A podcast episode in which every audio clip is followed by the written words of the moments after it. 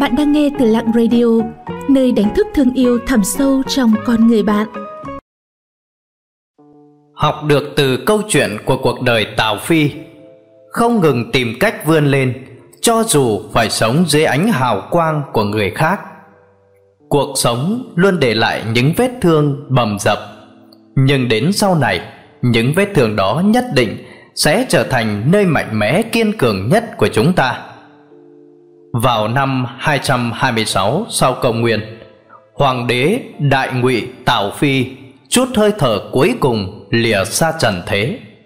Nhìn lại 40 năm cuộc đời ngắn ngủi của ông, Tào Phi không giỏi thao lược như người cha Tào Tháo, cũng không có tài năng kiệt xuất như người em Tào Thực. Câu chuyện Bảy bước thành thơ đã phơi bày bộ mặt nham hiểm độc ác của Tào Phi ra trước nhân thế khiến ông luôn bị người đời chỉ trích suốt ngàn năm qua.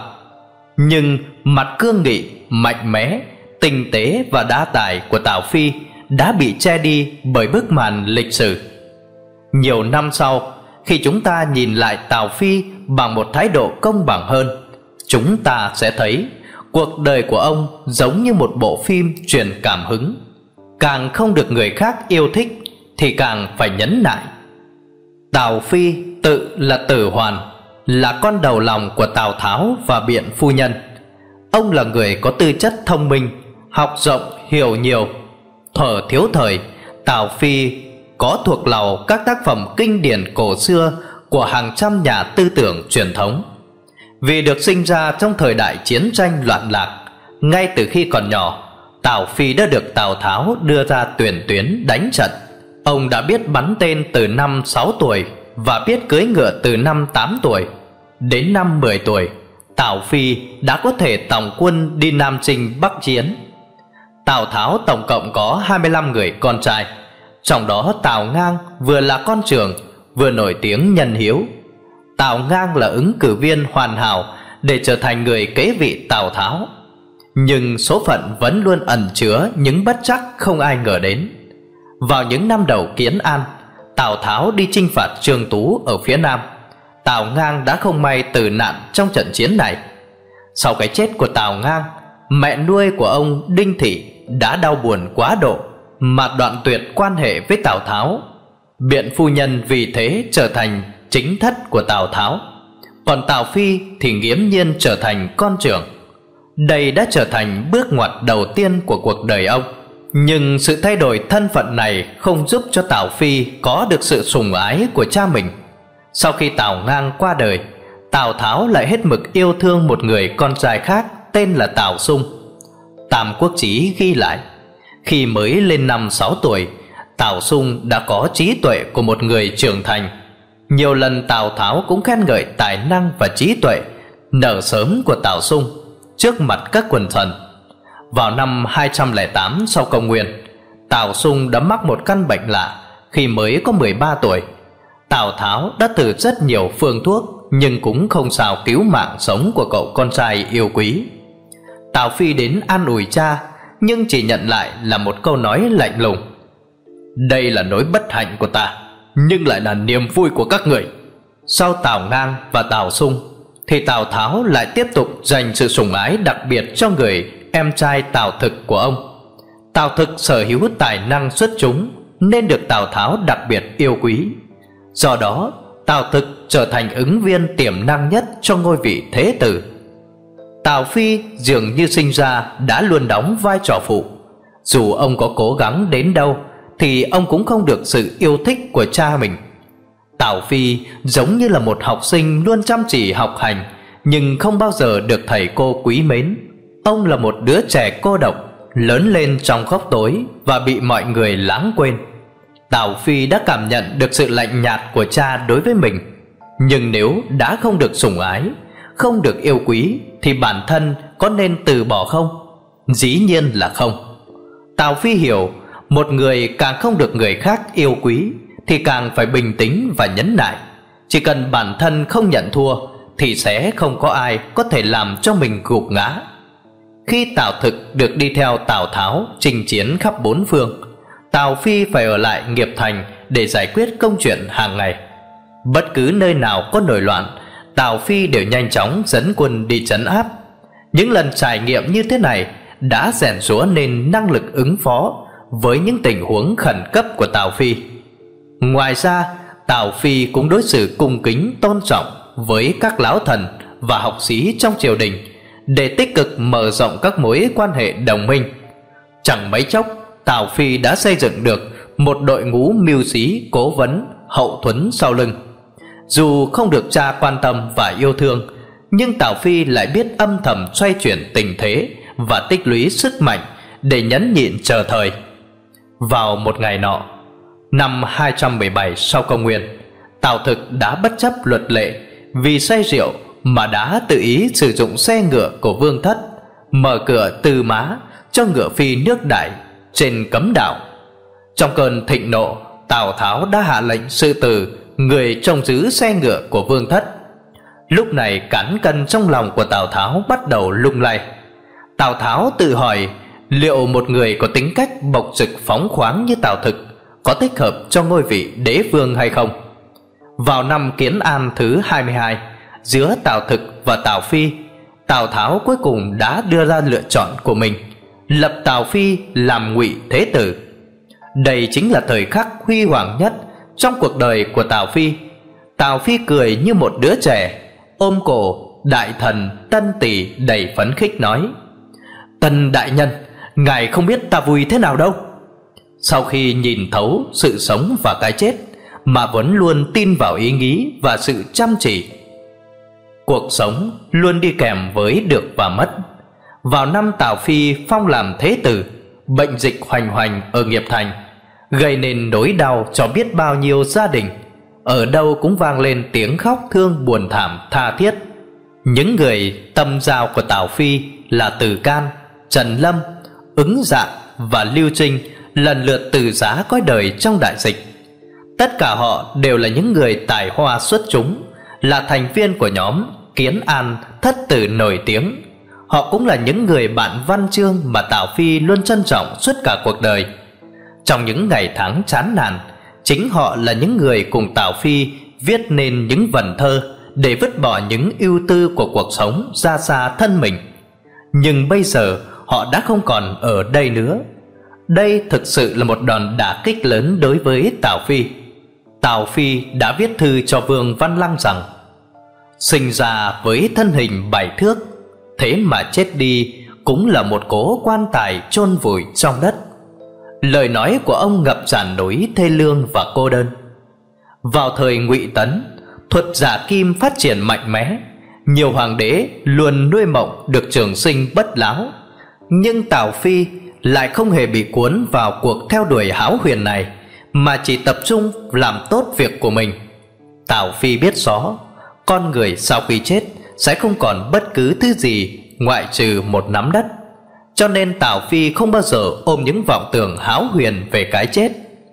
Trong một thời đại, Ai ai cũng khao khát được tu luyện thành tiên. Đào Phi chỉ đơn giản là một người tỉnh táo Giữa chốn nhân gian u mê này. Thậm chí Tào Phi còn tỉnh táo nhận ra rằng Chắc chắn sẽ có một ngày Hoàng triều Tào Ngụy đi vào suy vong. Vào năm thứ ba nhà Ngụy, Tào Phi đã viết, Từ xưa đến nay, không có quốc gia nào là không bị diệt vong, cũng không có ngôi mộ nào là không bị đào lên. Các bậc quân vương ngày xưa rất coi trọng việc chôn cất thi thể và xây dựng lăng mộ, cho nên họ thường được chôn theo cùng với những ngọc ngà châu báu trên thế gian. Nhưng tào phi lại không cho đó là việc làm. Ông phản đối việc hậu táng và dặn dò các đại thần rằng, đừng bỏ than sậy, Đừng bỏ vàng bạc châu báu vào quan tài của ta.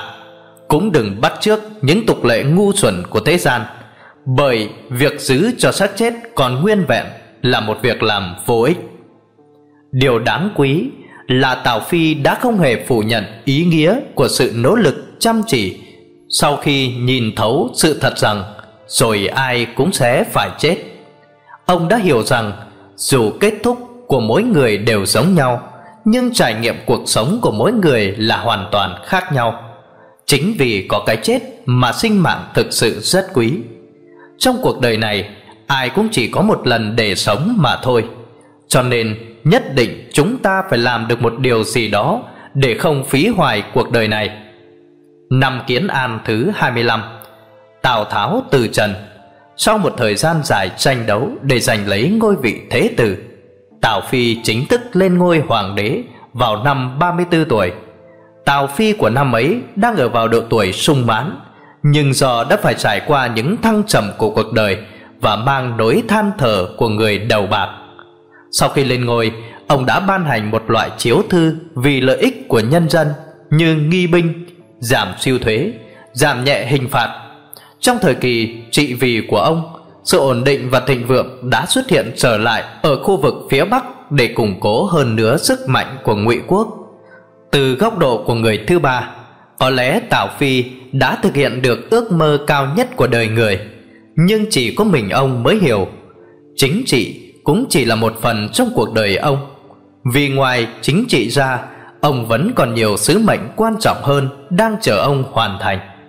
Ngay cả khi phải sống dưới cái bóng của người khác thì bạn cũng cần phải nỗ lực phấn đấu không ngừng.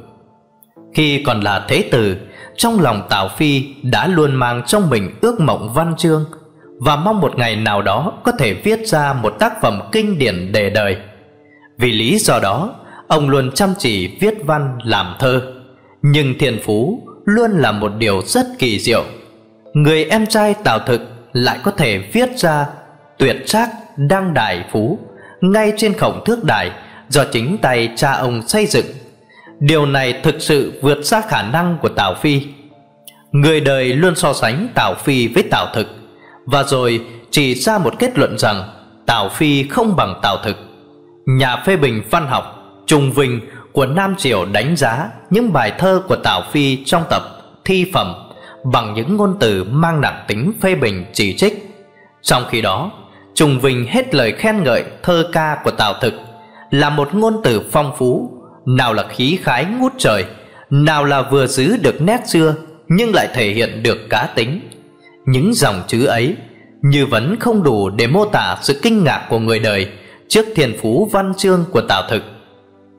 Về phần Tào Phi, điều người ta nhớ rõ nhất về ông chưa bao giờ là những vần thơ áng văn hay, mà là sự nham hiểm thâm độc Tào Phi vì tranh đoạt ngôi báu mà không ngần ngại ra tay tàn sát anh em ruột thịt, ép chính người em trai ruột phải sáng tác bài thơ bảy bước.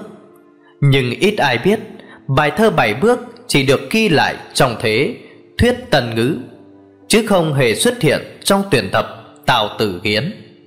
Dưới sự chê trách dè bỉu của người đời, Tào Phi vẫn âm thầm tiến bước trên con đường văn chương.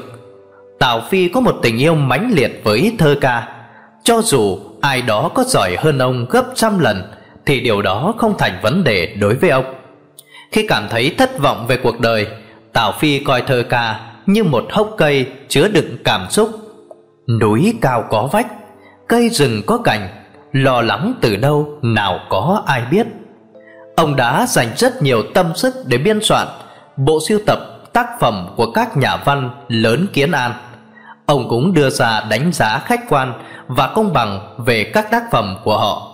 Từ can vừa nho nhã lại vừa giữ lễ, thanh tịnh tránh xa dục vọng, Nguyễn Vũ phong cách nho nhã, ngôn từ đẹp đẽ. Trong lịch sử phê bình văn học, Tào Phi đã tiên phong trong thực hiện phê bình đánh giá các tác phẩm nhà văn khác đương thời khác với tư tưởng là một nhà văn.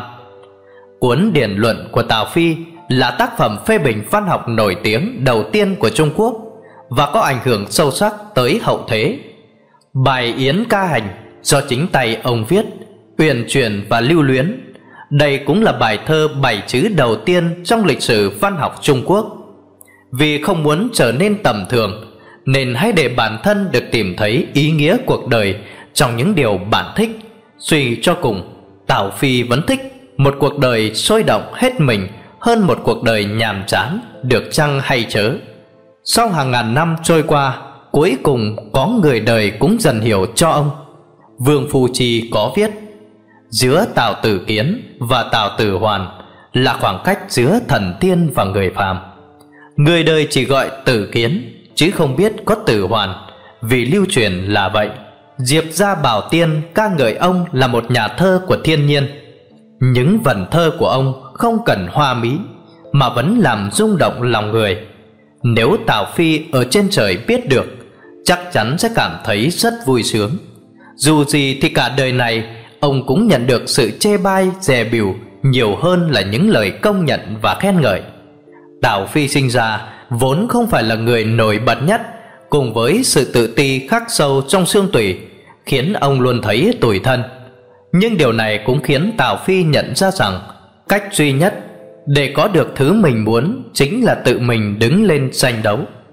Tào Phi cũng giống như một người bình thường đang chật vật trong vũng lầy của cuộc đời, thường xuyên bị người khác đè bẹp, vận may cũng không tốt lắm.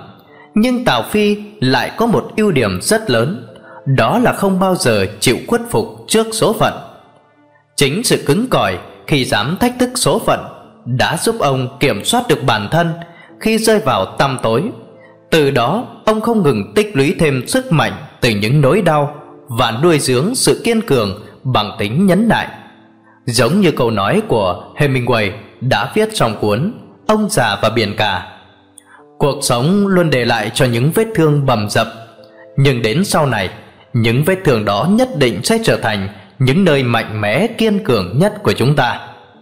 Khi đối mặt với khó khăn trong cuộc sống, chúng ta không cần phải hoảng sợ, càng không cần phải tuyệt vọng. Khi vượt qua được những tháng ngày này, chúng ta tìm được những khoảnh khắc tươi sáng cho riêng mình vào ngày nào đó bạn sẽ nhận ra những sự thay đổi mà bạn đang cố gắng từng ngày sẽ dần trở thành hiện thực dưới sự nuôi dưỡng của thời gian. Xin cảm ơn các bạn đã theo dõi và lắng nghe. Các bạn thấy nội dung của chủ đề hôm nay như thế nào ạ? Hãy comment bên dưới để chúng mình rút kinh nghiệm cho tập sau tốt hơn nha. Những lời khuyên và đóng góp của các bạn sẽ giúp Lặng Radio không ngừng hoàn thiện và phát triển. Để tiếp tục cùng Lặng Radio lan tỏa ý nghĩa cuộc sống, những điều tốt đẹp, các bạn hãy chia sẻ tới bạn bè và người thân của mình cùng theo dõi nhé. Bạn cũng đừng quên đăng ký kênh và ấn vào hình quả chuông bên cạnh để nhận những thông báo cho bài viết tiếp theo. Xin chào và hẹn gặp lại!